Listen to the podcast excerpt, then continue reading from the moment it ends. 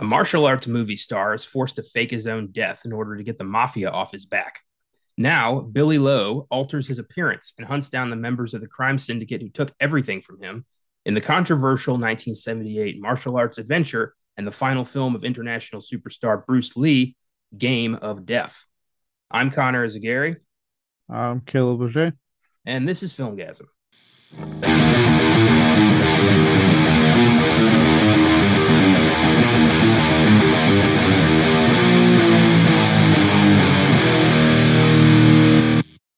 Happy Wednesday. Welcome to the Filmgazm podcast. We're fresh off 200 episodes and we're looking forward to a lot of randomly picked films to keep the juices flowing.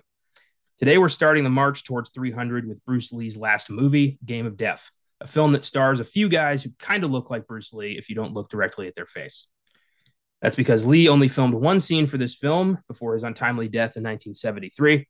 The rest of the movie was cobbled together using lookalikes, cardboard cutouts, shadows, and footage of Lee's actual corpse at his real life memorial service. But more on that later. First, let's go back a week on the rewind. First, a technically update on our past episodes on Batman and Batman Returns. Uh, if you haven't been paying attention in recent movie news, Warner Brothers has lost its goddamn mind. Uh, why don't you uh, take us through what's been happening over there? So basically, they made a big old merger with Discovery of Warner Media, who owns HBO. And the guy who was take who takes over when it happens is a man by the name of David Zaslav. I think is how you say his last name. Um, he apparently hit the ground running the day the merger was complete, and he was in charge. And subsequently shelved Batgirl, even though it was in post production, it was completed and pulled a pulled a bunch of movies that were HBO Max originals or on the service people to watch. He pulled them off the site and doing all this as one claiming it's a tax write off and that he wants to only do theatrical event films for DC and nothing else can come out. I oh and Scoob, those who wanted a Scoob sequel that got was also in post production and it got uh shit can as well. Um, the thing with this, and this is what I've been telling people, I am all about someone coming in saying, "Hey, let's have a unified vision for DC." Okay, cool, and let's do this moving forward. But to go in there and follow it up with shelving films, pulling things off, and trying to use it. Well, it's a tax write off, and we're blah, blah blah, and we're not really focused on. You're just showing that you hate streaming, also, he laid off like over like I think a hundred something thousand people, something like that. He laid off a lot of people. Um, laying people off, putting films on the show for no one to see because you deem it unworthy, not the public, you. And to just pull films that are already on the service off your streamer, but they can still rent it on Prime. No, why would you want to pay more money to rent something that you could have watched with a subscription to HBO Max? Um, doing all this is an incredibly bad move. Um, it's understandably, you know, no one other than this guy seems to think it's a good idea in the entertainment industry. Everyone I've been reading that's been responding, like Kevin Smith and them, have all been saying it's a terrible move. Um, and it's just it's like you know it gets you to a point of like what's next like you know um for those who don't know like evil dead rise is owned by this company supposed to be, you know, there's big conflicting rumors. Will it be Max? Will it be theatrical? They're supposed to be doing a new Final Destination. If this guy only cares about top dollar, are we going to get H? Are we going to get that Evil Dead Rise maybe? Like I'm, I'm legitimately worried if I'm going to get this movie I've been looking forward to because he may not deem it good enough and completely shelve it. Screw the fact that it's fucking done. Um, and then the fact that he's standing so behind the upcoming Flash movie because it's testing positive. So he's like, yeah, I'm standing behind this film 112%, but it stars a fucking monster of a human being. But Batgirl doesn't deserve to be seen by the general public, regardless of what, you know, just because you thought it was dog shit, basically. Yeah, this is upsetting. Um, and even, you know, it's on the TV front, like every DC property is now completely up in the air. The, the Fla- I don't know if it's connected. It probably is. The Flash is ending with season nine. Um, Harley Quinn, Doom Patrol, Titans are all pretty much on the chopping block, most likely at this point. Uh, so Kevin Smith had some show he was going to do that was DC connected, and they axed that immediately. It's every DC project except weirdly Peacemaker. James Gunn has assured people that Peacemaker season two is still happening. So like that's the only thing that's still alive. But this guy is dismantling everything that fans like, and I guess you know Black Adam is supposed to usher in a new continuity for DC, but if that tanks or not tank, I don't think it'll tank, but I don't think I don't know if it's going to be a masterpiece.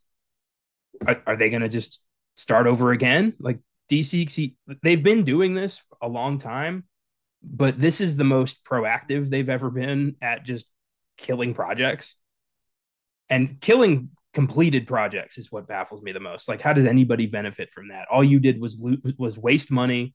You're pissing off a lot of fans who are looking forward to that movie. You're telling everybody involved in that movie that you don't value their work in the slightest. It's it's a way to alienate a lot of people and just make your you know as a president of a of a company just look like a jackass.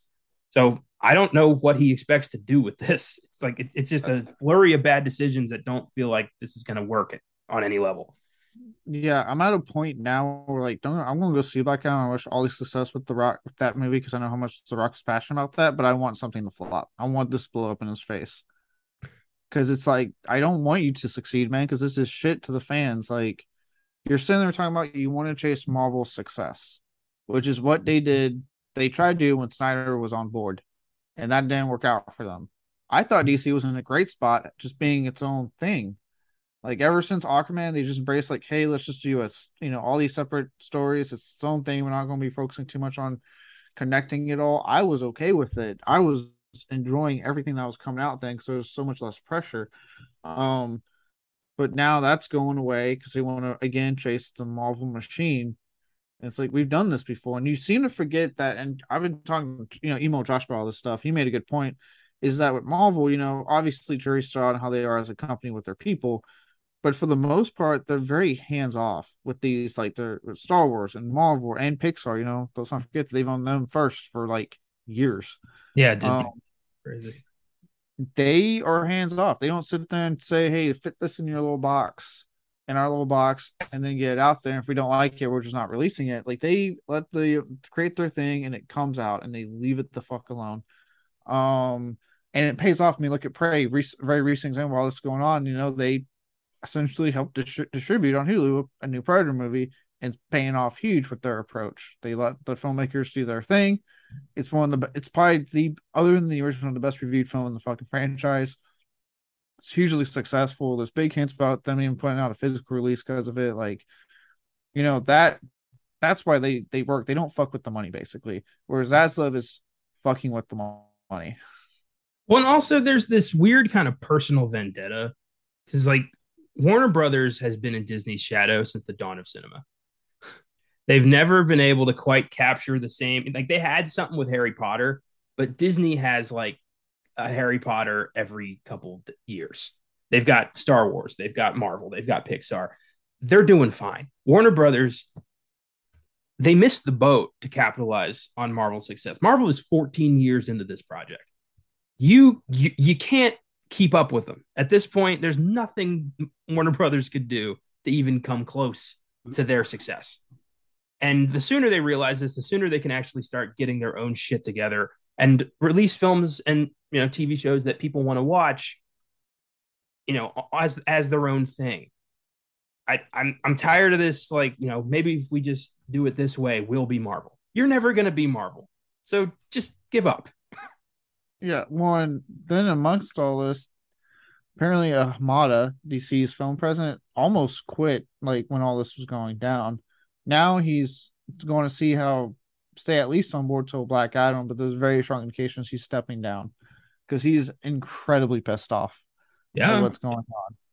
Warner Brothers has owned DC since the 70s, I think. And it's just, or I think before that, like with Batman, the TV show, that might have been them, or the Batman movie whatever. They've they've that relationship has been, you know, pretty codependent for most of the 20th century.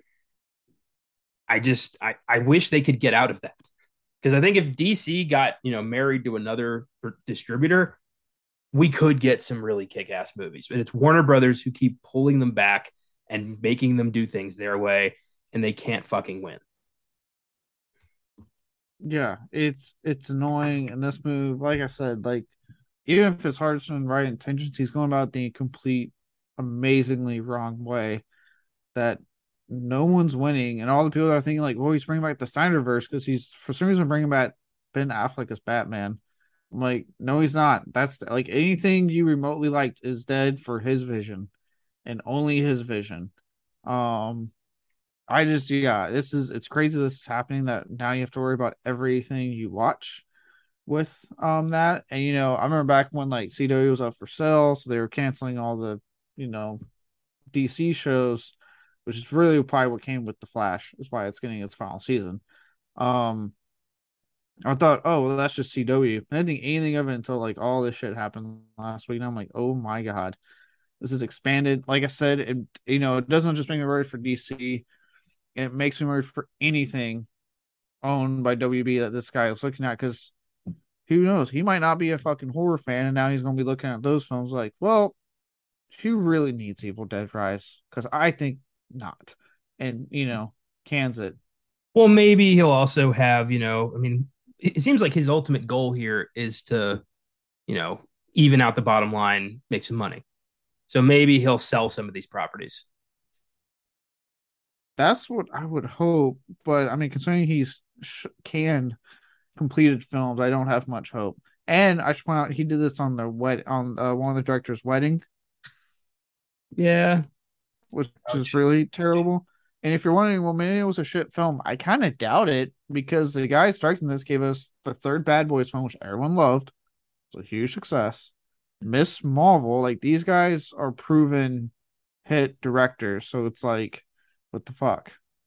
Yeah, there seems to be like you know, I there's no real easy way to say this, but I I do think you know the fact that Batgirl is a, a film you know led by a black Hispanic female actress is like I don't think he liked that. Oh, I guarantee you, this is reeking of a dude that wants classic white straight man. I mean, look how hard he's been making it very oh, very open. He wants Henry Cavill as Superman. He will not do a Superman film, film without Henry Cavill. So J.J. Abrams' Black Superman movie that's that's dead. Yep. Oh yeah. So I get the idea that yeah he he wants his white straight male leads. Jesus Christ, this guy. All right. Well, there's going to be more of this shit in the coming months. This guy's not done. Uh, so we'll be updating y'all when we hear about it. But uh, last week we did Predator, and this week we saw Prey, uh, which is available to stream exclusively on Hulu and has been doing great. Uh, what'd you think? I really liked it. It's definitely second or third best. It's toss between that and Predators. Makes a really do you like Predators? Probably honestly second best because Predators does have the drawback of Adrien Brody trying to be a tough guy. Um, was this to not have that? No, I really like this. I like the back to basics approach. I like the idea of like it's prequel in the sense that like we're seeing a very early version of the Predator. Like he doesn't have all his fancy gadgets. Um, even his mask is just like a skull mask. Like it's a very early Predator that hasn't gotten used to Earth yet. As we saw in the movie, he's not used to Earth nor bears. Um, but with that, like the action scenes are kick ass as fuck. Um, acting is great. Like it's a little slow, so I know that's something like it takes a while to start, but in a way, like I like that they take their time to start it because you get invested in this in your main in our main character and why she's doing what she's doing, and it pays off the in the end. Um, the whole like fur trapper scene when he is fucking those guys up is awesome. So yeah, if you're a Predator fan, this is this is like finally the sequel I think we've all kind of been waiting for. Yeah, I'm with you on that. I I enjoyed this a lot. I liked seeing the Predator a little less invincible. Just you know, like you said, he's he's new to this planet. It's probably the first time a predator's been on Earth. So yeah, of course, a snake's gonna bite him. A wolf's gonna rip him. A bear's gonna fuck him up for a little bit. He's he, he doesn't know these animals. He's you know he's he's exploring, and yeah, once you know things get going, they do not stop. I thought the connection to Predator Two was really smart and really cool for longtime fans. I like that a lot. And yeah, the visual effects are stunning. The choreography is amazing. The practical effects on the Predator are beautiful. He looks ferocious, vicious, angry, just monstrous in a way that the Predator to me has never looked before. And uh, yeah, one, I, I thought this was fantastic. I hope this uh, leads into some more kind of, you know, period piece Predator movies. I thought this was a really cool idea to set it in, you know, 300 years ago with the Comanche Nation. And uh, I can't wait to see what we get next. Dan Trachtenberg, well fucking done. No, this guy really knows how to take movies and turn them, give us good franchise sequels between this and 10 Cloverfield Lane. Yeah. Um, I'm I'm I'm saying it right now. I want a World War II Predator movie. I don't know why that I just really want a World War II Predator movie. That'd be sweet. Uh, but yeah, go check out Prey if you've got Hulu. If you don't have Hulu, sign up for a free trial and watch Prey, and then cancel it. It's an awesome movie. I want a lot of people to watch it so that Disney feels comfortable making more. Yes, especially because Fede Alvarez is supposed to be doing an Alien film for Hulu, so that tells me there's a possibility that they aren't opposed to an AVP down the line as long as both of these take off. Yeah, a proper R-rated AVP that has some stakes, some good characters, and, and some lighting, and lighting, and some fucking gore for once. Like I'll never forgive Fox for giving us a PG-13 Alien versus Predator movie based off two hard R franchises. Like, why did you um, do?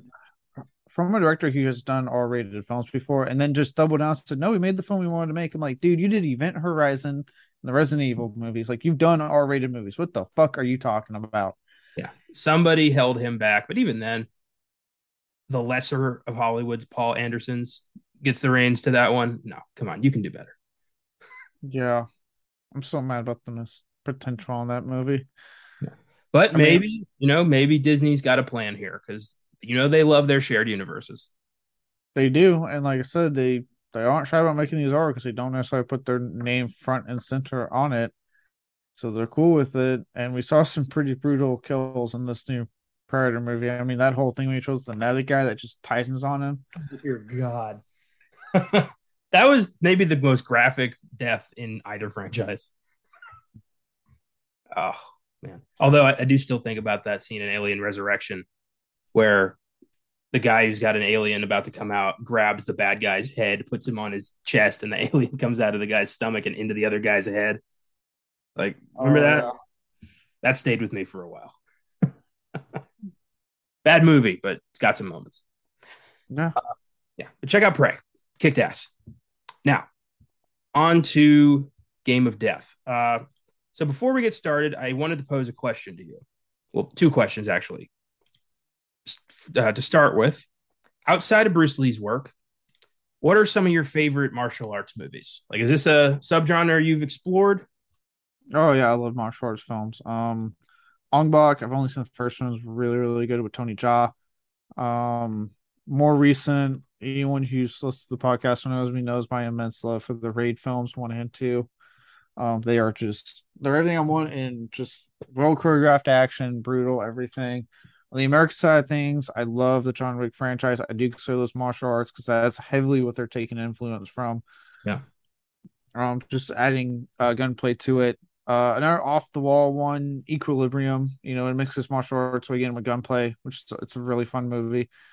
Um, yeah, those top that kind of hit hit my head that I really like. That I've, I've gone to. I always just love martial arts. I think just because like, it's don't get me wrong, I love American action cinema, but like especially when you know Michael Bay kind of came around, the the overindulgence and just cut cut cut cut the scene.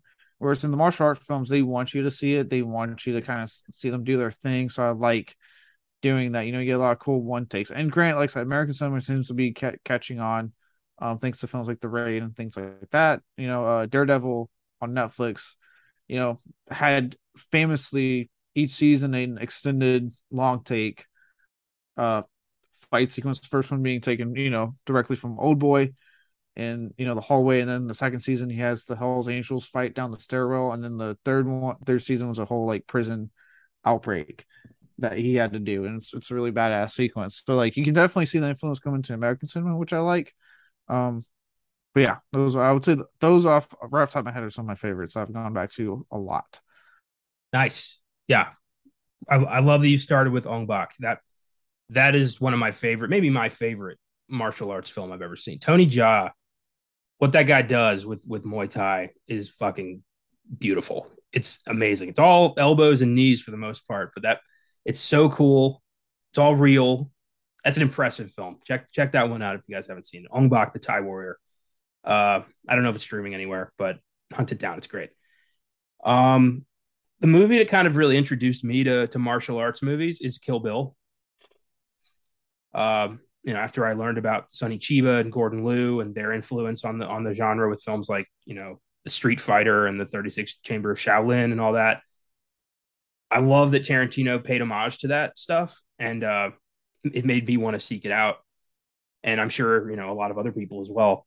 But yeah, I, martial arts movies are so special because they're like there's there's not a lot of real fight in a lot of in a lot of action movies, but uh, you know with these movies, it may not be you know full contact, but it, it's real skill and real talent, and it's fucking hard. Uh, and Bruce Lee was pretty much the pioneer of all of this. He brought martial arts to Hollywood, and it's his movies, you know, st- stood the test of time. Most of them, except for Game of Death, but I'll get into that. Uh, well, no, and um, sorry, and thank God for it because, like, for example, like with the raid, you know, you know how much I love the raid. I remember when I texted you as soon as I watched, I was like, "You have got to watch this damn movie." Um, you know, I I show that movie to anyone I can, like anyone I can. And what's cool with it, and Bruce Lee helped do this, and so I think martial arts films are so special is that they're the, I would say until you know, um, Parasite came out, the only foreign film that would break the barrier for a general audience, and that's not. I'm, I understand before horror fans come at me. Ask any non-horror fan to name a fucking foreign horror film, you will be sad.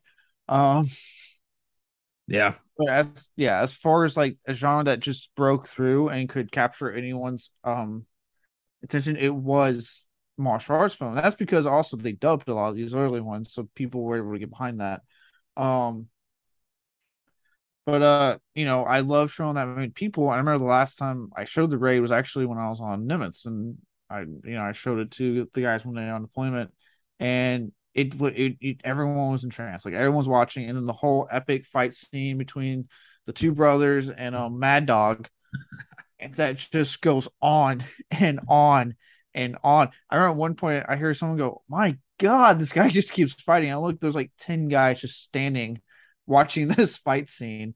You know, and that to me, that's what's so special about these martial art films. That yeah, they're foreign, yeah, they're not American, but you can get just the action alone gets people trying because you can't you want to see this crazy. I mean, the raid alone, like how you said, with you know, that's what's cool is that from if you watch enough, you'll notice that each one covers a different type of fighting.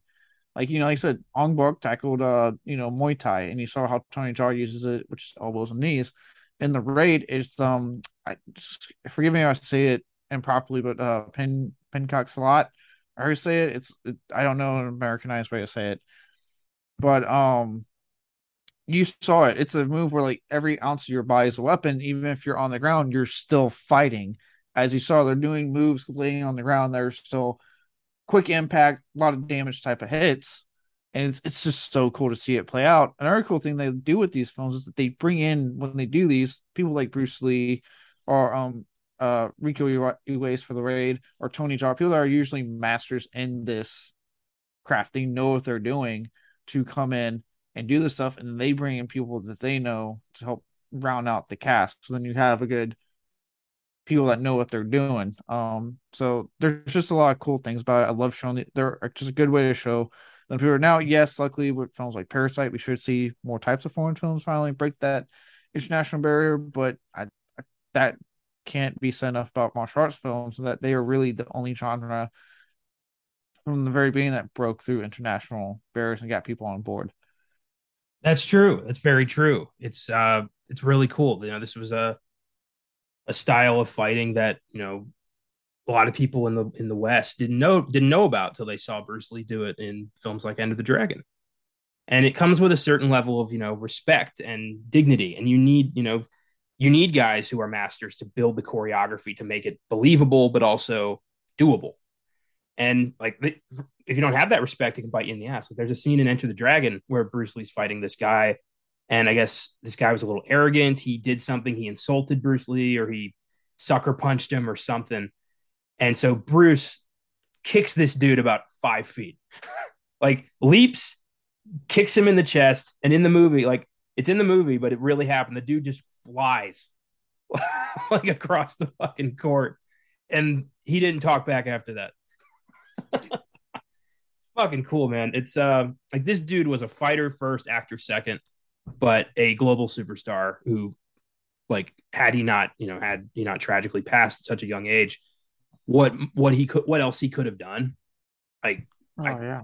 I can't even you know fathom well, that's why i like that his legacy hasn't left cinema. Like i said john wick's probably the most mo- modern current franchise think of that is paying heavy heavy homage to the people like bruce lee and tony jaa so to the point that you know in john wick 3 they got the guys from the raid in the film. And you know obviously like as someone like else who have seen these movies know that those guys could totally take keanu reeves. Um but you know we still get a cool action scene nonetheless that works within the context of the film. Um so to see it kind of still be played off in nice ways and you know the legacy hasn't you know bruce lee may no longer be with us but the legacy hasn't died you know um and then i know we haven't really mentioned jackie chan but what jackie chan has done for martial arts and you know that crossover into international cinema with a lot of his films well jackie chan added comedy into it and that gave him a whole new kind of you know genre within a genre to capitalize on and kind of lead into success of his own. And he got his start as an extra on Enter the Dragon. Like he was friends with Bruce Lee. Like Bruce Lee gave him some pointers and you know taught him some stuff about like being you know not just a martial artist but an entertainer. So even Jackie Chan, he can pretty much trace all of his you know career back to Bruce Lee. It's it's, it's crazy. yeah, because it's it's like like I said, it's one that's respectful. And that's what's cool about this fighting style they do. It's all about respect. You even see in like uh, I've always been in the raid two, the kitchen fight scene, how it starts when they do their stance. You know, it's you know obviously it looks cool, but it's a sign of respect as well. It's like a, a respectful thing these fighters do. Um, so you know it's it's cool that in a way they're bringing their culture into this and you know, especially in the case of with Bruce Lee and that guy showing that you may be an American that thinks you're tough because let's just be honest, most Americans are brawlers. We're just we're brawler type fighters. I mean, look at the 80s action cinema for Christ's sakes. Um, but it doesn't matter how, especially with all these these guys. If you ever notice with these guys, they're pretty small, but they're they're ripped to shit, and they're strong as fuck. You just don't know it, and you know it. It you know that guy had to be a jackass found out the hard way that it doesn't matter how small Bruce Lee may be, he, the guy can pack a punch because he knows what he's doing with his body. That's the key with this, that these guys know what they're doing with their body. Their body is, you know, to kind of go back to once upon a time in Hollywood in that one scene, um, every every ounce of the body is a lethal weapon, you know? I'm looking through the trivia of Enter the Dragon right now just so I can see if I can get a little bit more info on that guy that Bruce just kind of handed his own ass to. Uh, I I don't know if this is your other question. I have a question for you. What is uh some of your favorite martial arts fight scenes? That wasn't my question, but that is a good question. Um, let's see. Um, in Ong Bak, I love the the scene where he where um our hero Tony Jaa is at the underground fight club, kind of making his way through their big fighters and everyone starts betting on him. And that one guy at the end just kind of gets up, and everyone's like, "Oh shit, he's here!" And everyone's terrified. And Tony Jaa just fucks this guy up. They fight throughout the whole building. They're throwing shit at each other, and then Tony Jaa wins, and they all start throwing gold at him. And it's just, it's such a cool scene. The music and just like the performance, it's so cool. And just watching him kick this guy's ass, this freaky, terrifying, dirty fighter, it's very satisfying. That's always been one of my favorites. Okay, that's a good one. I think I think for me, again, I'm going. If you guys have not watched the Raid one and two and see why I talk about these films so much, like Connor knows, you know, there's a reason I fucking adore these two films. um, but uh, it's tough. I would say the Raid two because the raid, as you know, is just straight up. It is action from start to end. The raid two does have a bit more story. It's longer, and you know there are parts of that that are negative to me. Where I'm just like, I don't care. I just want the action. But with that said, it goes so much bigger in its action scenes. Well, the one I like to highlight that it's always been a favorite of mine is the fucking car uh, chase fight scene.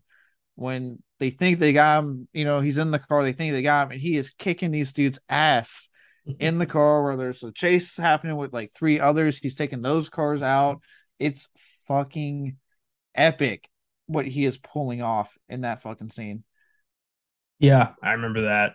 That was a good one. Pretty much every fight scene in the first raid takes top spots. That there's not a dull moment in that movie at all. Every oh. second is loaded with epic, well choreographed fights and epic gun action too. It's just fucking cool. Oh, dude, like from the fucking the whole machete fight he has with those guys that just keeps going on to the, like the aforementioned I mentioned earlier, like Mad Dog versus the two brothers is a fucking up to the point where the guy gets a fucking piece of like light bulb put into his neck and he is still fighting. It's it's fucking insane.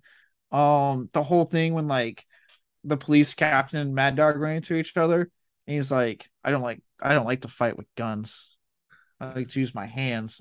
And they have their fucking epic just mono mono fight scene. Like, yeah, no, the raid is just filled. Like I said, raid two does add a lot more story, but to their credit, like their action scenes deliver when they do their fucking actions. They're big, epic. I always remember the end scene when he crashes into the building and just fucks all those people up. Damn. Yeah.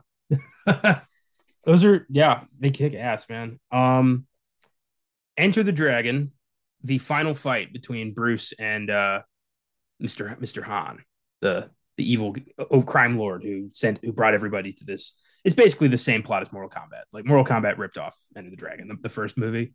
It's the same plot. Um, but that fight is so badass. Han starts putting on all these claws. He like he cuts Bruce in the chest at one point. Bruce puts his fingers on the blood, licks it, and then just stares at the guy. It's fucking awesome. They end up in a hall of mirrors fighting one another.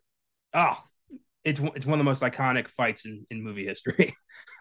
oh yeah, I got I got you guy in the dragon then. Um, see outside of the raid, um, Oh, like, like I said, in, in, a lot of the, like the John Wick franchise, with their mixing of the gunplay and stuff, it, they always find really creative ways to mix gunplay with martial arts action, especially obviously two onward, where they add a lot more hand to hand combat into his repertoire. There's a lot of just, just kick ass after kick ass fucking fight scenes involved. Like I said, in three, you got the two guys from the raid taking on John Wick, and it's a really cool fight scene. At one point, he takes his belt off to defend the blocks. Yeah. Um, I got it. All right, I got a weird one. Uh, Shanghai Nights, 2004. Uh, Jackie Chan and Owen Wilson buddy comedy, you know, sequel to Shanghai Noon.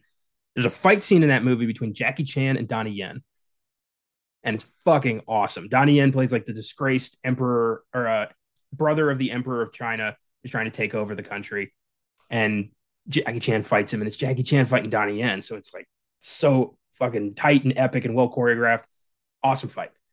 Um, and then there was a movie in 2008 called The Forbidden Kingdom, which did not get nearly enough attention. It was Jackie Chan and Jet Li, and we got to see them fight, and that was a surreal experience. Why seeing them get like Jackie Chan and Jet Li going at one another like that? That was awesome. That's a cool movie. I'll say it's always cool when they take like masters and be like, "How about you two just fight each other and we film it?" Yeah, it was a good story too. It was like some kid from Jersey finds a like a ancient Chinese staff and he touches it and it transports him to ancient China where he runs into Jackie Chan and Jet Li and ends up helping them fight a warlord. It was it was cool. Damn, I didn't even know that was. I, have never heard of that movie before. Yeah, it was. I saw it on a whim. I was like bored one day. I saw an ad for it on on TV, and then I went and saw it at the movies, and it ended up being one of my favorite movies that I've never heard anybody talk about. It's okay, so much fun. Um, there. Oh, there's a Netflix one you need to check out. It's from uh Timo uh. Um, he did Safe Haven on VHS two, the big yeah. one. Um, yeah, he actually has done. He did Headshot, which also starred the main character of the raid. He's been doing a lot of martial arts stuff. He's supposed to be doing the new, uh, that Train to New York film. They got, you know, indefinitely delayed.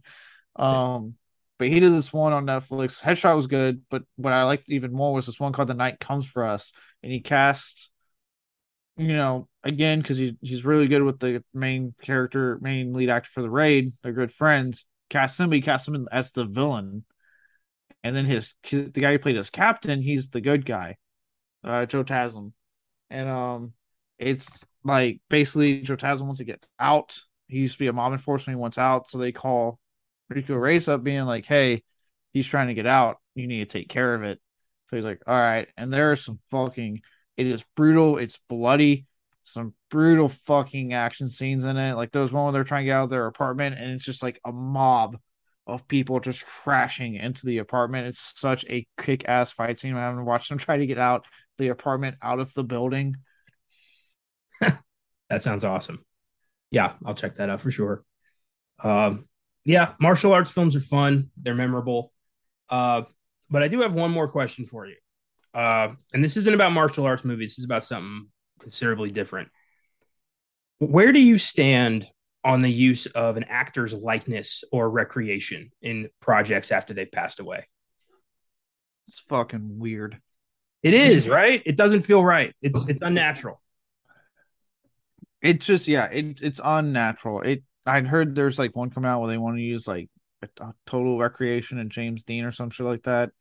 And I'm like, no, he's dead. Like I accept the fact that he's dead. Um it's weird. It was honestly like I know they did it for Star uh one some of the Star Wars films there for a bit. Um and it was weird for me then. I wasn't I remember watching the last the last Jedi when you know uh Carrie Fisher had passed away and they found a way to get her back me. I was like, no. It it felt weird. I know that was a little different, but still it just felt weird. It is it is unusual for you know for the rise of Skywalker, they used kind of, you know, body doubles from reverse and extra footage they hadn't used in the Force Awakens. And that is weird, but I kind of get it on that front because like they had their, you know, they had footage existing. But like you look at Rogue One and digitally recreating Peter Cushing. And that was weird for me too. Like I didn't like it. I was like, I don't like this. Um, I'm personally I'm against. I don't mind the D. I know they do de aging stuff nowadays. That doesn't bother me so much. I'm so used to it. But it like okay, like how the upcoming Black Panther, how they're just instead of trying to just digitally put in Chadwick Boseman, we're the fans can be happy they're just tackling it head on and saying yes, Black Panther, T'Challa has died in this movie, like the real life actor. Yeah, I'm cool with that. You're taking something tragic and this, and in this case, something iconic he did for cinema, and find a way to still make it important come the new movie. Um, and also use as a probably more likely as a way for fans to be able to move on cinematically and have their moment and go like, okay, we've had our grief and we can move on. But this idea of bringing them back, just uh well, the fact that like we can do that now, we are able to take an actor who's been dead for God knows how long and recreate them on screen to the point where it looks real enough. The fact that we can do that and there hasn't really been a lot of pushback scares me for what we're going to be able to do 10 years from now. Like, look at Ghostbusters Afterlife. You know, Harold Ramis recreated as a ghost. Like, and admittedly, it didn't bother me. That was one of the few times it didn't bother me, so it felt like the heart was in the right place. So that that's a factor for you then. Yeah. Hmm. It, it and does it make sense story wise, I guess. Like honestly, like with a lot of the ones like they did with Star Wars, it didn't make sense story wise to have Peter Cushing come back. Or to be like, hey, look, it takes place in this timeline. Like, no shit, you can use how many other people that are in this franchise are still alive to indicate it's in this timeline. I mean, you could uh, they could have just found you know a good enough look-alike, put him put some makeup on to make him look like Peter Cushing, and then have it, have somebody say, "Oh, look, it's Governor Tarkin." So we know. Yeah, and what's what's crazy is that's possible because that's what the new Halloween did. Halloween mm-hmm. Kills. That's how they pulled off having Dr. Sam Loomis in the movie. It was not they didn't digitally recreate John Pleasence. They got to look like did some more makeup. He worked on his voice, and it sounds fucking uncanny. And that was incredible. yeah, it doesn't bother me because I'm like, well, you got an actual human being to do this, and again, it worked story wise. The heart was in the right place, so I'm fine with it. Like I said, with Ghostbusters, with the story they were wanting to tell, what what especially how important this was to um uh right Reitman to do, like it all the heart was in the right place and also was used well in the sense that like you only didn't see it till the very end of the film and it was for like maybe a minute or two and they didn't have him speak. It was just a digitally recreated ghost rendition of him to get the point across and it worked and you know i got teary eyed myself you know i, I did seeing like how they reacted yeah. with like that in that case again the heart was in the right place the story necessitated it i was cool with it uh, there was something about it like it didn't feel like a like a recreation of Harold Ramis. It felt like a recreation of Egon Spengler. And I think that was a big part of it. Like I, this was the character being recreated, not necessarily the actor. And it wasn't for money. It was so pretty much like so the Ghostbusters could say goodbye, which was mm-hmm. which I was okay with. But yeah, yeah. In the case of Game of Death, it was made almost entirely for the money. It was like they had the, this a little bit of footage that Bruce Lee made. They wanted to cash in on it. They got a bunch of lookalikes and they made this thing, and it was a huge success. Yeah, it's weird how people just could not care less. Yeah, bothers me. Like, there's granted, been a... go ahead. I'm about to say, granted, all these cases I've contributed because I've seen almost all these films at theaters, so I definitely contributed to that box office. But yeah, I had my I had my reservations. Well, to be fair, for a lot of those, we didn't know that was going to happen. Yeah, they usually keep it hidden and then yeah. you're already in the movie watching. You're like, oh, shit, I'm trapped. like there was one movie. You, do you remember the movie Sky Captain and the World of Tomorrow with Jude Law? Yeah. yeah. Big bomb, and the bad guy is a recreation of Laurence Olivier, who died in the late '80s or early '80s. And they used like archived footage they never used from certain films of his to make him the villain of the movie. And I was like, even at the time, I was like, this doesn't feel right and it amazing. You know, there wasn't a lot of pushback on that because that movie bombed. But this is, you know, as we see with you know Game of Death and that movie's like this is not new. This is something we've been doing since we could do it. It's just a different medium now. Now we can use a computer entirely instead of just some jackass who kind of looks like Carrie Fisher. Yeah. Yeah, and I that's what I say. I think it also amounts to how does it fit into the story and the heart into it. I I'm no I'm sure the heart was into it with Carrie Fisher. I'm sure of that. But at the same time, like she doesn't need like you had the balls to cure off Han Solo, like you you just do it. Like just go ahead and kill off. Make it this epic moment that maybe in you know helps with the newer characters. Because I do think that new trilogy had an issue trying to, you know, buff up the new characters because they were so mm-hmm. beholden to the old ones. Yeah. So it's like you had an opportunity to actually use like the real life death and then mix it in obviously with the um mix of me and my character death that could mean something to the new characters going forward, to the rebellion, all that good stuff. The ending of The Last Jedi, where Laura Dern uses hyperdrive to blast through the Imperial fleet, that 100% should have been Leia. Like, what an exit for that character. How epic that would have been. Yeah. Especially because also you know, it's not like they just randomly decided to introduce fucking force power she definitely didn't have in prior movies into this. Yeah, well, that's a whole another. Yeah, like, so that's why I say like I need both. I need heart and, and necessitation for the story, which is why Ghostbusters Afterlife got a pass from me, um, because they did fall into that. I agree, and it's just a you know it's a slippery slope, and it's it's hard to kind of you know argue about because it's like there are some some situations where I, I think it's justified. But if if we're just gonna start, you know, recreating James Dean and, and shit like that, then is what's the point of why should anybody be an actor if we could just go get anybody? I mean, just recreate, you know, if if if uh if Tom Cruise says no to your movie, just make Tom Cruise. Yeah, like what was the whole point of um Crispin Glover all those years ago back during the Back to the Future trilogy? to you know fight the company for you know actors getting paid for their likeness or whatever like does that go out the window because you can just digitally recreate them when you want well i'm sure they'll still get paid for their likeness but the spirit of the performance goes away the you know the the human aspect of it that's all gone. It's a computer. You're watching basically a video game. Yeah. And you know what the thing is? You know how those video games can video games or animated films still slow emotion they get human actors yeah. in a studio that are really good at acting without you seeing their fucking body at all. to sell to read the script and sell those emotions through the animated film, through you know the video game, whatever medium, an audio book, you know if that's what they do, you know whatever medium they're using. Yeah, and I know they're not going to go that far. We're not going to get like you know voice talent behind it. They're going to recreate an actor's voice like they did with Top Gun Maverick, what they did with Val Kilmer. It's it's you can do that now. We can make an entire performance on a computer. And that the implications of that are fucking terrifying. So. Yeah. Well, and then like on the music side, there was that whole thing. I think it was at Coachella one year. They did a a hologram of Tupac. Yeah. And it was like, why? Like what?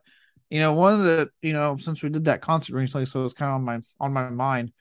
The beauty of seeing Rage Against Machine live recently was they it was them. It was the actual people. So they were putting their heart, their sweat, their soul into that night, into the fact that hey, we've been gone for twenty plus years we're back and you know we're as raging as ever you know like they the humans sold that to make the experience special.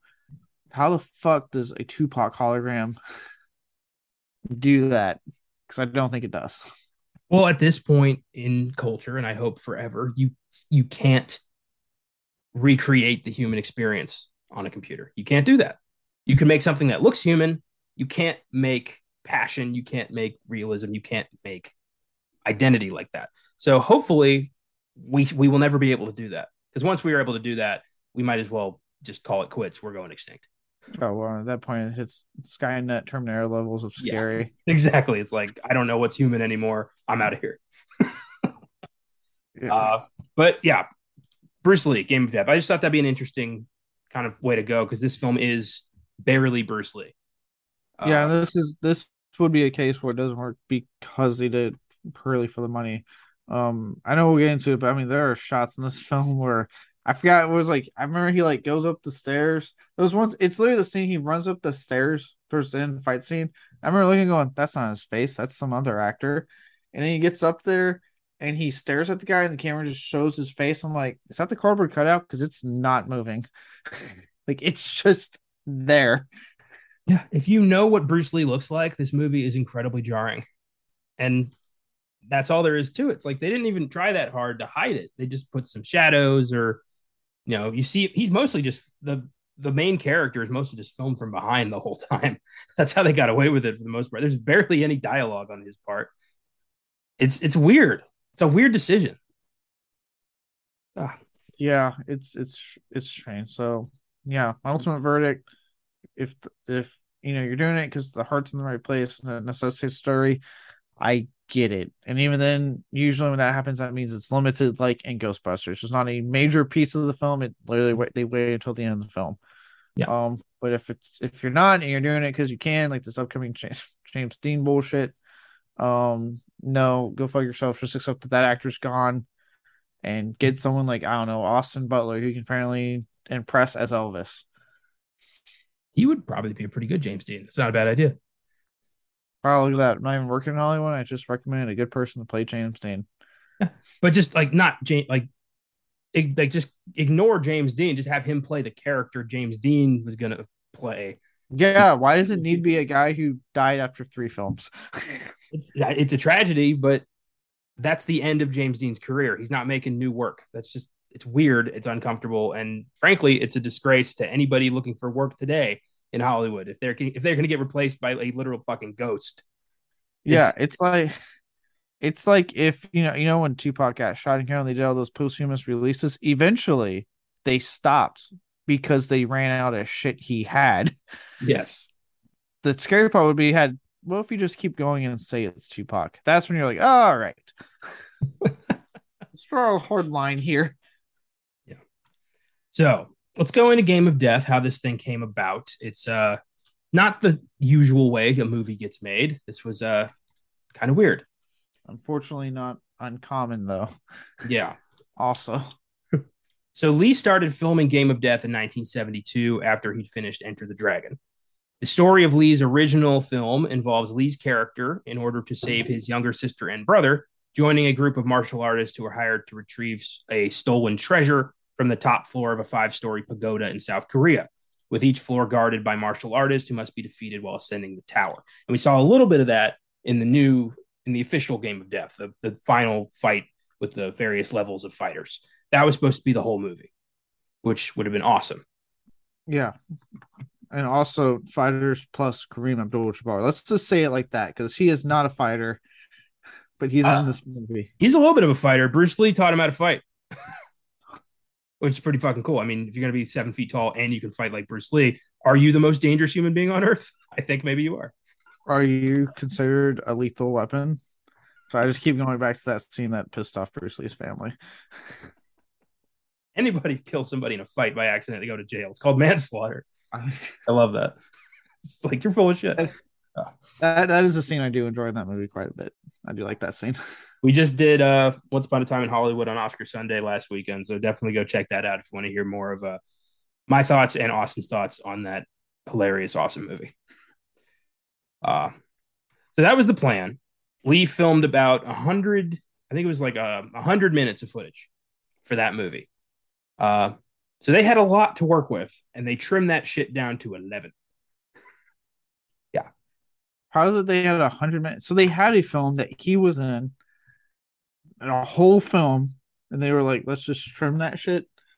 Well, I think a lot of it got lost. Uh, there's like this rumor that you know that footage was hidden away somewhere because somebody wanted to make their own thing, cut together with Bruce Lee. There's a whole lot of conspiracy theories surrounding the original cut of Game of Death, but nothing concrete. Uh, Bruce Lee tragically died in 1973 at only 32 years old after suffering a cerebral edema, which is an accumulation of fluid in the brain. Uh, Lee had been diagnosed with cerebral edema earlier that year after suffering seizures and headaches. And uh, he was alone the night he died. And if someone had been there, they might have been able to get him to the hospital and he may have lived. But he wasn't discovered until well after the edema had killed him. That's the thing. It was a condition he knew he had. He felt t- he felt weary and tired. He went to sleep before he was supposed to go meet some people for dinner. He never showed up. They went to go find him. They found him long dead. So he just needed to be monitored. It was a condition, and of course, there's those conspiracy theorists who think that the fucking triads killed him for just you know disclosing ancient Chinese secrets and all that shit. No, he was a reasonably healthy man who had a condition that he wasn't really taking that good of care of.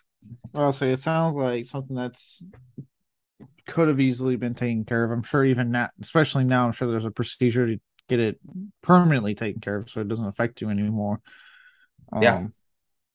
But that sucks that something so easily fixable is what took down one of the greatest martial arts action, you know, international action stars of all time. Yeah, it's fucking crazy. Uh, in 2000, Bruce Lee historian John Little released Bruce Lee: A Warrior's Journey, a documentary revealing the original footage and storyline of Game of Death. The documentary also includes a fairly in-depth biography of Lee and leads into the filming of Game of Death. Fans still believe there's more footage to be found. Um, that documentary can now be found on the bonus features disc of the 2004 DVD release of Enter the Dragon, along with the documentary Bruce Lee: The Curse of the Dragon. So that was when people finally found out, like, oh, there was so much more to this than what we got. And nobody really knows what happened to all that extra footage.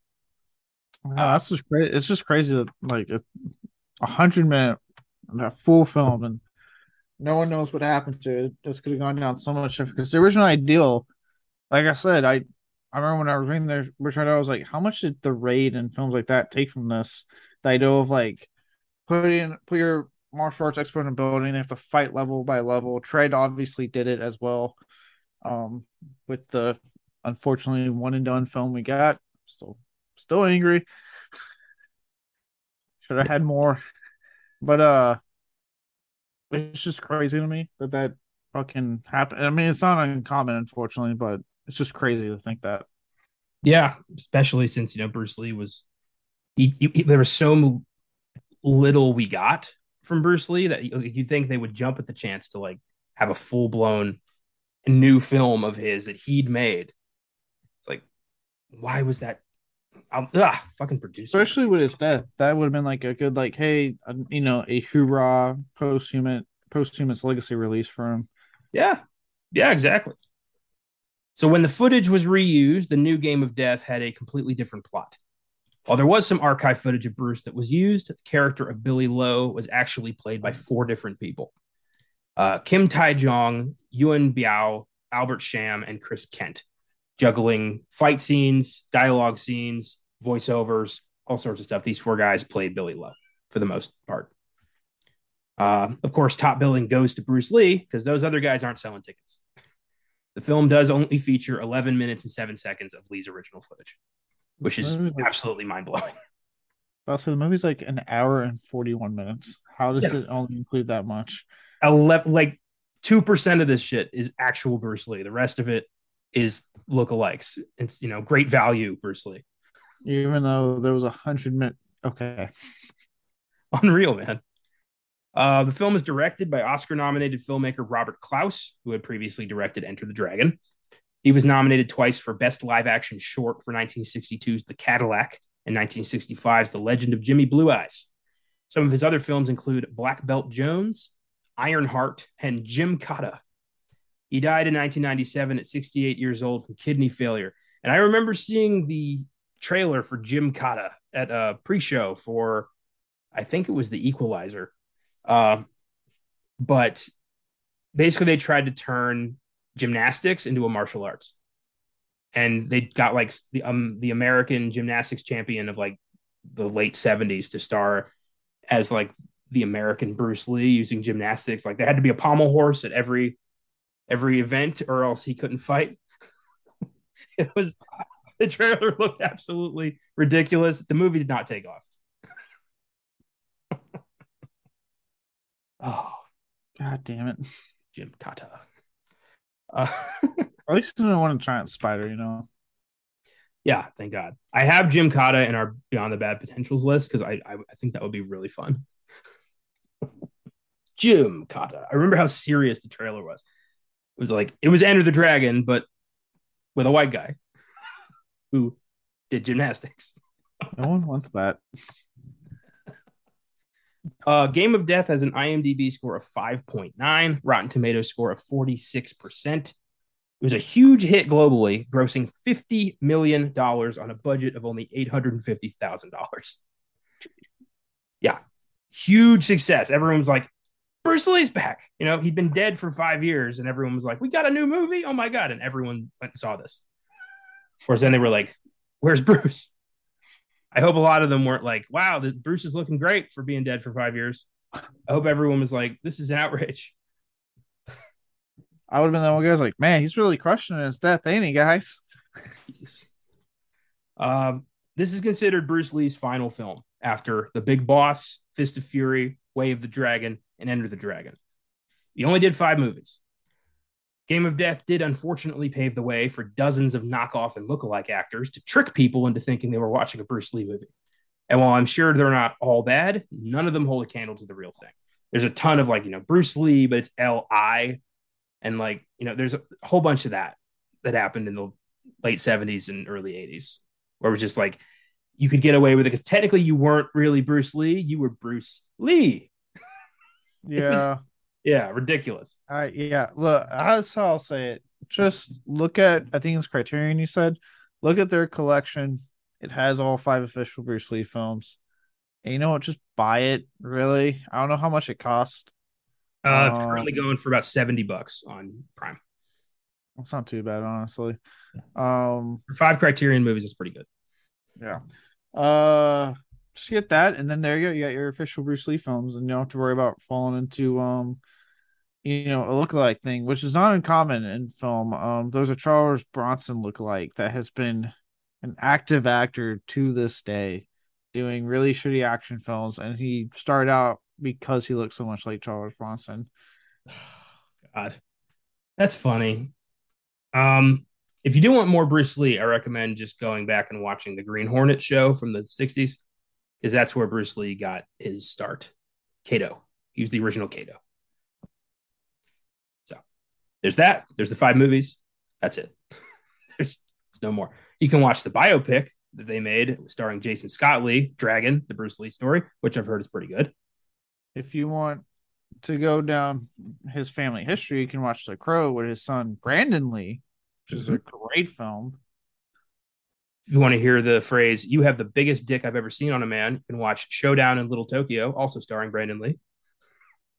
I believe he said that to Dolph Lundgren. Not a great movie. I'm about to say I've only seen The Crow, so okay. I haven't seen that either, but I've seen that clip and I'm like, I don't need to be told this isn't a good movie. oh boy.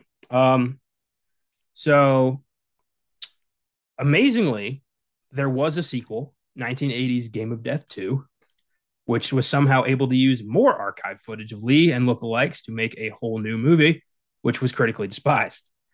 Uh, I guess people had had enough at that point. They're like, no, no, he's dead. Stop it. Once was enough. All right, you heathens. Yeah, that's what critics were like. They're like, Jesus Christ, we got it once. We said okay, no more. Yeah, we're gonna talk a little bit more about Game of Death 2 towards the end of the show because I just can't understand how that movie even exists. Game of Death, I can kind of get from a financial perspective. Game of Death 2, though, are you kidding me? You're gonna tempt fate twice. twice and just further indicating that there is a hundred minutes worth of original footage directed and starring Bruce Lee. None of which, by the way, was used in Game of Death 2. um, Game of Death is currently available to stream free on Starz if you have that. Otherwise, you can rent it on Prime and Vudu for about three bucks. And don't get confused on Tubi. Yeah. Yeah. There's a bunch of movies called Game of Death on Tubi. None of them are the actual Game of Death. You see the amazing see the problem Bruce Lee fans have had to deal with for like his entire career. There's so many fucking knockoff movies. You just you got to know exactly what he was in, or you're just gonna end up down this rabbit hole of shitty movies. I typed it in on Tubi and I was amazed with how many Game of Death popped up that had nothing to do with this movie. Yeah, it is. I remember you told me like, which one do I watch? I'm like 1979. That one. Like, it's weird. I don't. I've never had this problem with any other movie where I'm like, which one is it? Like, where's the real, you know, fucking Corey Feldman? Like, I don't know. I thought the worst problem I had was somehow trying to rent for Beyond the Bad fucking Cabin Fever remake because that just disappeared off streamers everywhere when it was time for the episode. But no, apparently it was finding the actual like official game of that film. it is so weird. Uh, but we found it. We watched it. I for free because I had Starz. Sorry. And uh, although I did, I did pay you for that one. You did. And in all fairness, if the much talked about cancellation of stand up happens at any point, I'll have some more money. oh, so here it is Game of Death. Uh, let's talk about some highlights. Frankly, there's not a lot of them, but uh, there are some moments in this movie I do want to talk about. Uh, first off, the music is awesome. John Barry, I believe, did the score, and he did not disappoint. Yeah, the music was good. Um, admittedly, I didn't really pay attention to the music as much as you because this whole time I'm just watching this going, that's not Bruce Lee. That doesn't sounds like what's going on. And then at one point I did sit there and go like, holy shit, is that the funeral footage everyone was talking about? Fair enough.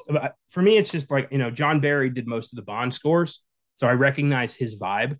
So that caught me. I was like, wait a minute, this sounds kind of Bond esque. And then I'm like, mm. that's because it's John Barry. Well done. So yeah, that was a me thing. Um, okay.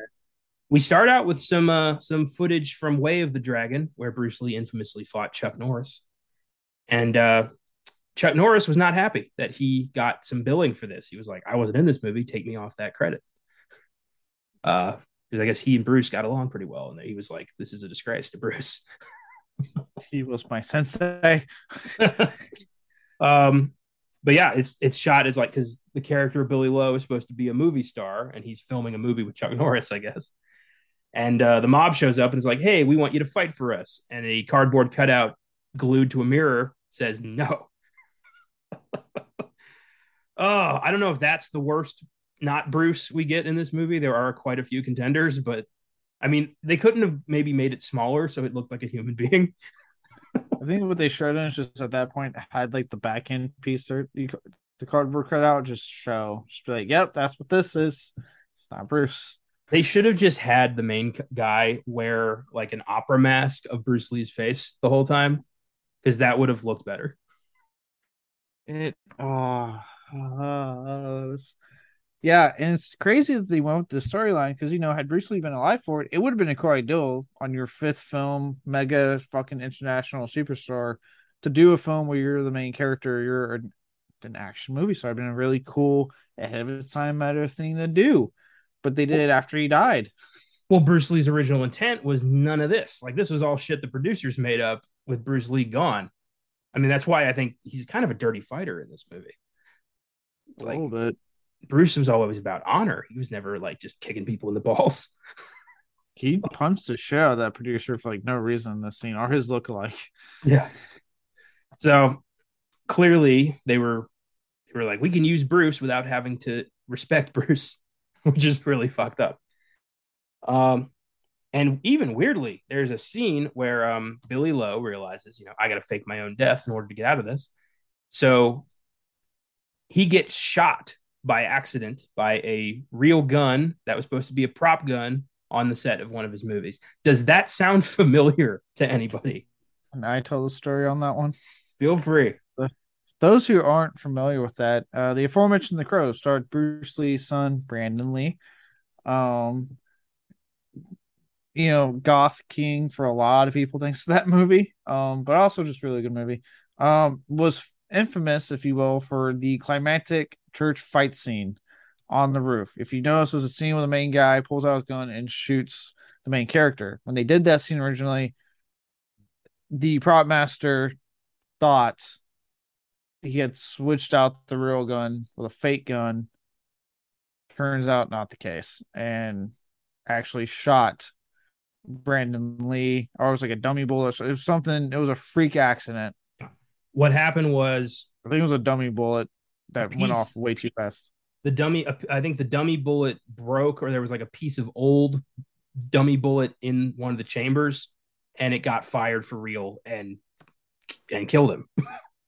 yeah, he uh he was as far as I know alive up to the ambulance getting there, and then I think he like probably died on the way to the hospital. But it he died. He is he died, and unlike this film, they kept everything they filmed for The Crow with an alive Brandon Lee, and they spliced together what they could out end to get the end complete. But again, that actually was kind of I forgot about this. Would have been perfect for the question earlier. This was a case where I felt the heart and story necessitated. Like they were doing it for the right reasons. They wanted to complete the film in his honor. Be like, hey, he worked really hard for this. He would want us to complete it. Let's see what we can do. And again, it's only then in the film they kept.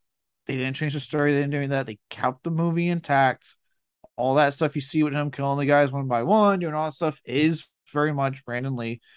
And then the ending, yes, it's a lot of like shooting from behind and things like that to hide the fact that they had to get a body double and do a bunch of special stuff. Yeah. Fucking tragic that both, you know, Bruce and Brandon would die at such a young age in very avoidable fashion. But even weirder that Bruce, like Bruce's final movie features a scene where that fucking happens. That happened, and then it happens to his son in reality, and then then taking to this most recent incident with Alec Baldwin on the set of that movie Rust for Hollywood to finally start making a more better stance with this because it's like okay, this shouldn't be happening on a movie set, but people dying by a prop gun. Yeah, it's as much as I do love the products that come out of this industry, it is hard to like this industry. It really is. Uh, so Bruce gets, or I'm sorry, Billy Lo gets some plastic surgery, and by that I mean he wears a fake beard for a couple scenes. Um, yeah, I was like, really? After all that, it's it's like a Groucho Marx mask. the, the, uh, the undercover stuff that all these old films used to do. It's like when James Bond went to Japan and just did yellowface. I'm like, that's not undercover, guys. Like, oh god, yeah. They, just, was, they narrowed his eyes and gave him a bowl cut. Oh my god. I don't understand old Hollywood's ways of just like this is how people do plastic surgery on curly. They just get a build, beard or they change their hairdo and no one recognizes them. Like that's not how that works. You can't be James Bond. He's a white guy, and you are clearly of Asian descent. It's God. But you sound like an Irishman. A Scot. A Scot. Scot. Watch that. No, they don't. They they don't. They don't forgive shit like that. I I doubt any of them are listening to this. I, I hope we have. If we just alienated our entire Scottish fan base, I'm gonna kill you. I don't think we're international like that. I've checked. Actually, we do have quite a, a bit of a reach. I've I've been looking at our numbers. Mm, not bad. We're doing all right. Oh, okay. Uh, By the way, Scott. By the way, it's fucking Sean Connery, and they just painted his face yellow. It's horrendous. It was, yeah. I don't know why they did that, and also, it never fucking mattered. Like he went on, he went and took on Blofeld as himself. Like there was no fucking point to that. Literally, the assassins end up at that place like the next day. They know he's there. Yeah. I mean, let's just be honest. It's it's Sean Connery. He played a Spaniard. He never tried to hide that he's not Spanish. He played a Russian. Never tried to hide that he's not Russian. Yeah, you're not um, wrong. Um, I think the most uncomfortable and controversial thing surrounding this movie is the fact that they filmed Bruce Lee's memorial service and used footage of his actual dead body in the movie. And you can see it. It's still there, has not been removed, still in the movie. And holy hell, is that just unheard of and horrible. Yeah, I mean, at this point, that's probably the biggest thing to this movie. So I see why it hasn't gotten taken out because like that's just something that, in a weird way, and just me being type type of films are like that's how you would sell this. People like they have his actual funeral, and you go, no, they don't, and then you watch it and you go, holy shit, they do. Why would they do that? Yeah, it's it's disgusting. It's brief, but also it's real and why would you do that? Was that the real dead body? Yeah, it's no, it's because producers suck. Um, it's real dead body surrounded by actual fans during an actual memorial service that was happening. I'm sure his family was somewhere there off camera. Jesus Christ! Do you think they were told about that, or they found out when they saw Game of Death? I would think they found out when they saw Game of Death. God, considering how they reacted to the whole like Once Upon a Time in Hollywood thing, like there's no way in hell they would just allow that to happen. Like yeah, they got they got offended over essentially a joke in a movie from 2019. Yeah, and you know, five years after his death, it's pretty raw in 1978. So, oh god, I just I can't believe they did that, and it was still a huge hit, and it's still in the movie. You think even now, like with you know, like they you know Disney's been taken out you know their racist shit of their movies. Maybe we remove Bruce Lee's body from Game of Death. I'm okay with that. No, somehow. No, no. I'm sure it's always a selling point on like every release for this film. Yes. Um, it's like if like you know they put in the footage, like they made a new Crocodile Hunter show movie, and they're like, let's put in the footage of you know when the stingray got him. I'd be like, don't oh, do that. I don't want to see that. God no. Oh, so moving on from that, um,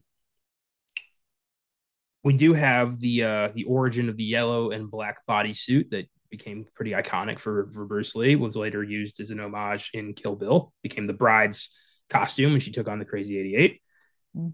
And uh, instead of just having him wear that during that scene, they have to have him take it off of off of a biker he just kicked the shit out of. I was thought I thought that was odd. Like, why not just put that costume on fake Bruce Lee to explain why he's wearing it in the next scene instead of just having him take like why is he taking the clothes off a biker in the middle of this scene? it Doesn't make any sense. I will I, I will say this much. Somehow these these uh the these Bruce Lee lights that are in the movie, like somehow they make the action scenes hold up. Like they're not terrible action scenes. Um, I'm sure they're not the best that obviously was offered in Bruce Lee in his four prior films, but they're not bad either. Yeah, there is just a lot of kicking in the face. Like a lot of just kicking in the face. And Bruce Lee is a lot more than just a kick in the face. Sometimes he punches in the face. but yeah, I they're not terrible, but I just they're not Bruce. And I don't like that the producers are trying to trick me into thinking it's Bruce. Yeah. Um, after that, we get some Bruce. We get the real footage that he shot uh, prior to his death of him fighting uh, a guy with nunchucks, another guy, and Kareem Abdul-Jabbar, uh, who wouldn't come back to film new scenes. So they used a body double earlier in the movie, and I don't know how they found a body double for Kareem Abdul-Jabbar. so weird. that's a weird thing to refuse there, good old Kareem. Like, Yeah. uh, still weird seeing Kareem Abdul Jabbar. Like, I know he pops up in um, what was it, Airplane? And they make Yeah. that joke. Yeah. But it's still weird seeing him in this type of film. I agree, but you know they wanted to get you know Bruce Lee fighting a huge guy, and it worked. Uh, it's a cool scene. I thought the nunchuck scene was my favorite when he just straight up breaks that guy's neck with the nunchucks. That was fucking epic. Yeah. No, this part of the film is really cool when he's finally doing what they want to do. He's going up the levels and kicking ass. Yeah, when I got some Bruce in my Bruce Lee movie, it was it was great.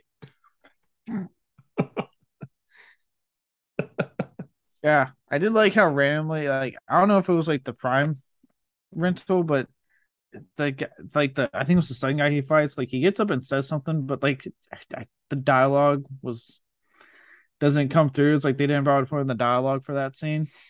That was an overdub because what he said had no relevance to this plot that they now have, so they had to put in something that sounded relevant to the current plot. So that's what that was. Oh, I was about to say, well, it, nothing came out. His lips moved and not a sound came out. So I was just like, Yeah, I, wa- I was watching, I was like, what? a lot of martial arts movies are known for the uh words not matching the mouth. The the overdub of those movies are known for that. It's like no, there was no, there was just no dialogue. Like they just had his mouth move, but no dialogue in the prime. I must have- I must have missed that one. That's great. Um, yeah, no, the dubbing. I've watched enough Italian horror films. I I know, and Godzilla flicks know how this overdub works. Um, I did like when like he's fine. I think the first guy, I think it was a nunchuck guy. He just randomly goes, "All right," and then Bruce Lee just takes him out. I'm like, why did you just say that? Because there's no context for a lot of that shit because it was made for a different movie. and nobody bothered to course correct any of it. They just kept it. It's it's insane. This movie is a Frankenstein of motion pictures. It's just stitched together and expected to live, and somehow it did. You know this whole movie reminded me of? Jurassic Park, when Dr. Malcolm goes up to the camera in the truck and tells Hammond, so you do expect to have dinosaurs on your dinosaur trip here, right? Because like the whole time I'm like, is Bruce Lee ever going to show up? Like, is, is is there going to be some Bruce Lee in this Bruce Lee movie? And the producer looked at you and went, I really hate that, man. I Yeah. really, really do. Not supposed to ask that question. uh, but yeah, this we get to see him fight. You know that second dude who he takes out, and then the second fight just wasn't that memorable to me, but mostly because it's sandwiched between epic nunchuck, nunchuck fight and you know Kareem. Yeah. But yeah, Kareem fight, yeah, fighting Kareem, who uh, just to get a a quick idea of this guy, he is, you know, one of the Quick, most quick live recording Yeah. break update with DC. Oh. Ezra Miller has been found and is now being charged with felony burglary. Oh, sweet! I can't wait to see him get away with that. Uh, Kareem is seven foot two, and fucking huge, and one of the most iconic basketball players of all time. Of course, in the entertainment world, known mostly for this and Airplane. um, Yeah, and somehow they found a body double for that guy. I doubt. I, I it had to have been some kind of optical illusion because there's no way they they just found another seven foot two black dude to be like, yeah, I'll be Kareem for five seconds. Just to randomly grab a guy and take him out. Yeah. Uh, but yeah, I love when you know Kareem just kicks kicks Bruce. He flies across the room and he's got this footprint on his chest that goes like that is the size of his torso. How did he fight this guy? Crazy. And Bruce Lee. Yeah, he takes him out and ends up fighting the main bad guy, uh, who I believe was uh, Dean Jagger, and he was weak. Just this old guy who's like, "I'm a crime boss, yeah," and he just falls off a roof into some neon signs, and the movie's over. Yeah, I noticed that when the when he fell off in the movie just ended, I was like, oh, that that was it. You guys didn't want to. You spent so much time filming everything before this, you couldn't film more of an ending. Yeah, I was like, well, "What's gonna happen with Bruce and his girl? Like, uh, is, uh, did he get the whole syndicate? Like, is there to be no repercussions for this? How is this guy to come out of his death and you know be a movie star again? Like, there's no epilogue. We need a little something to tie some shit together. You can't just be like, and that's it. Fuck off. It's like if a, similar film, right? The Raid had the crime boss died and it just ends right then and there. Not the whole part where he talks to his brother. They have a nice little moment. He leaves. You watch him leave. You're like, oh, nice. Everything ended happy. And then Raid 2 quickly establishes no, but nonetheless, you got something. Can you imagine if every movie ended with the death of the bad guy? It's Like right then, just like like takes Return of the Jedi, for instance. Vader hurls the Emperor down the hole. The Emperor dies. Credits. like there's there's nothing else to Star Wars. And we're done. John Wick 2. He you know he tracks Santino to the, the Continental, blows his brains out. Credits. Watching movies would be so irritating. You would just hope they'd wrapped everything up before they got there. Yeah. Yeah. Oh God which that sorry, that's just a great scene in John Wick too. Oh, when, when Winston's there going, Jonathan, think about what you're doing, and he just fucking takes that sleazeball out with his whole like, a man could stay in here for years. And uh, dude, when Winston says like, you know, what have you done, and John just says, finished it, and then walks outside. It's like, fuck. You're at one point, you know, you're at the same time, you're like, well done, but also you're like, shit yeah. then you get that whole fucking moment where it's like you're excommunicado. I you have an hour. You need to get out of here. Yeah. I just watched all those for kicks recently, so oh, they're flawless. Such a great series. Love it. Can't wait for part four. Uh, yeah, if that trailer we got, I cannot wait. Yeah, but um, yeah. Speaking of martial arts guys, you know Donnie Yen's going to be in that, so I can't wait to see what he adds to the John Wick franchise. Oh God, I can't wait. Uh, but yeah, credits. That's it. And uh, that's the last time we would ever officially see Bruce Lee, which is pretty sad. His his his opus could have been Enter the Dragon, which is one of the greatest movies of all time. But no, producers got greedy and shoved him into this piece of shit called Game of Death. This could have been again great post-human legacy release if they had just used the hundred minutes that he had already fucking filmed. Yeah. Well, here's some film guys and facts for Game of Death. Number one, Steve McQueen, James Coburn, and Muhammad Ali all refused roles in this film because they felt it exploited Bruce Lee's death. And also because of the low pay that the studio Golden Harvest was offering. So I wonder how much of it was, I don't want to dishonor Bruce like that, and how much of it was, that's not enough. I feel like this is a rare I feel like this is a case where that is actually both. But uh, the kind of respect I'm from what I know that he had, I'm sure it was like, no, I'm not doing this to him. But dude, if if Lee had survived the edema, if he'd made this movie his way, there's a decent chance we one day could have actually seen uh, Bruce Lee and Ali fight in a movie. Like that could have happened. Damn it. um Number two, it was rumored that Bruce Lee planned to shoot some of the film on location outside a pagoda.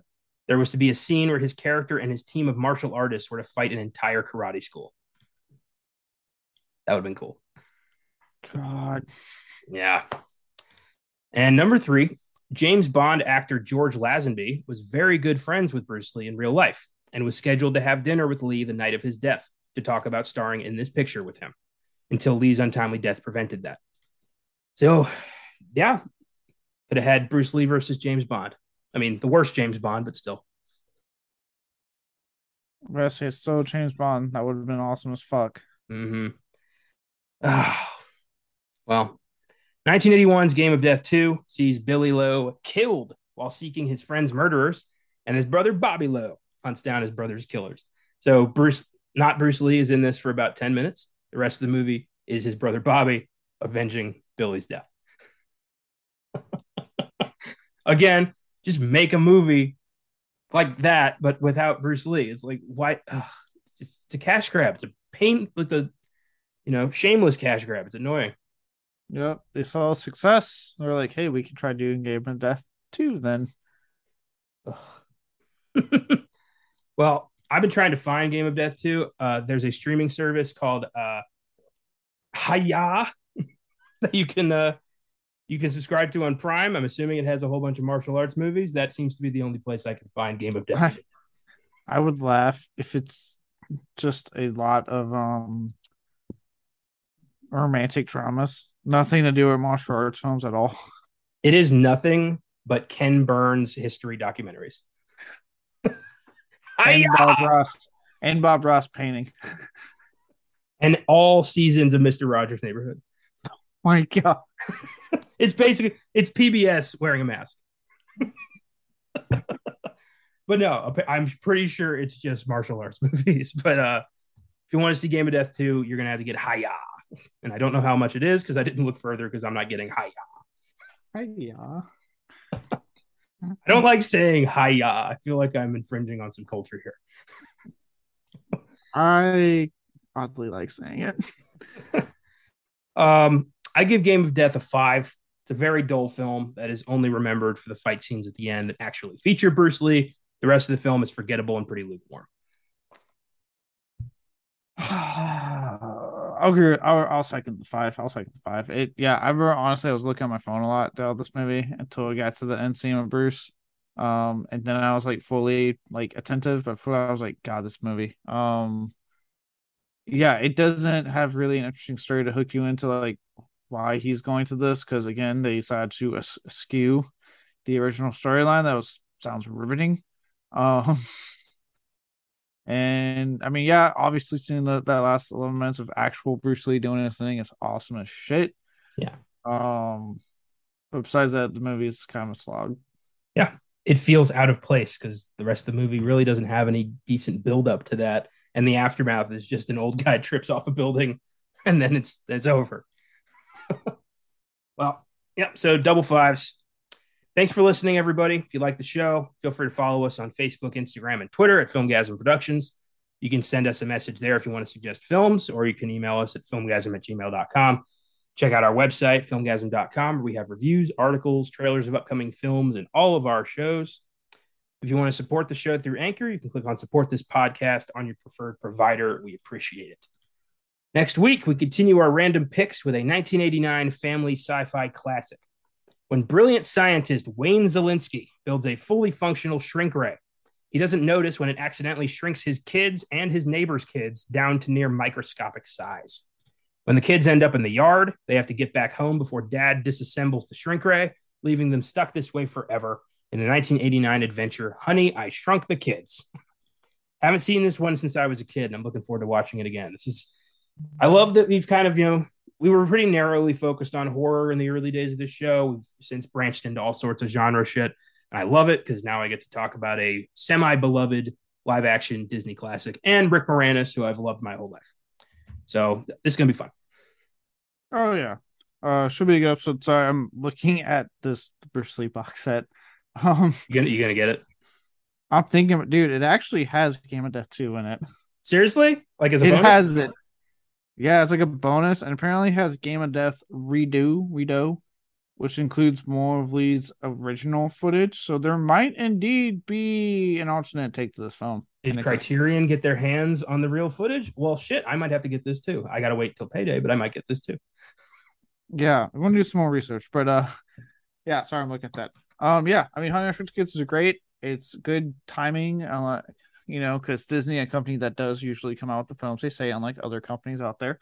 Um, you know, as we, if you haven't heard, he is coming out of retirement, or not really retirement, but what he was doing. You know, for anyone that you know, I'm sure we'll get into it, but the reason he left Hollywood, you know, very noble reason, just makes me love the guy even more. But he's coming back for a new Honey I Shrunk I Shrunk the Kids movie.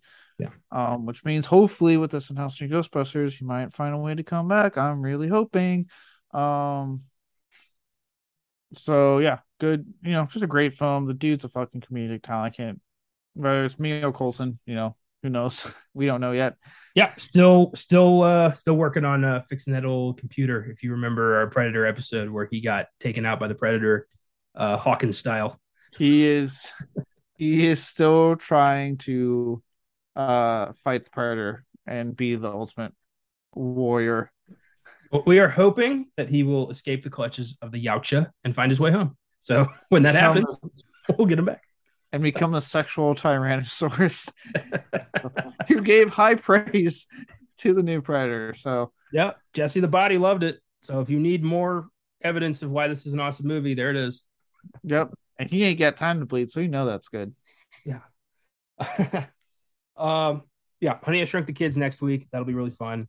Uh, don't miss the 1976 creature feature Grizzly on Fridays Beyond the Bad and a Best Picture showdown on 1945's The Lost Weekend on Oscar Sunday. Until then, if an actor's died before they've even really started production on a new movie, maybe just let them rest instead of constantly defiling their legacy for a little extra change. Keep watching movies, and we'll see you next week.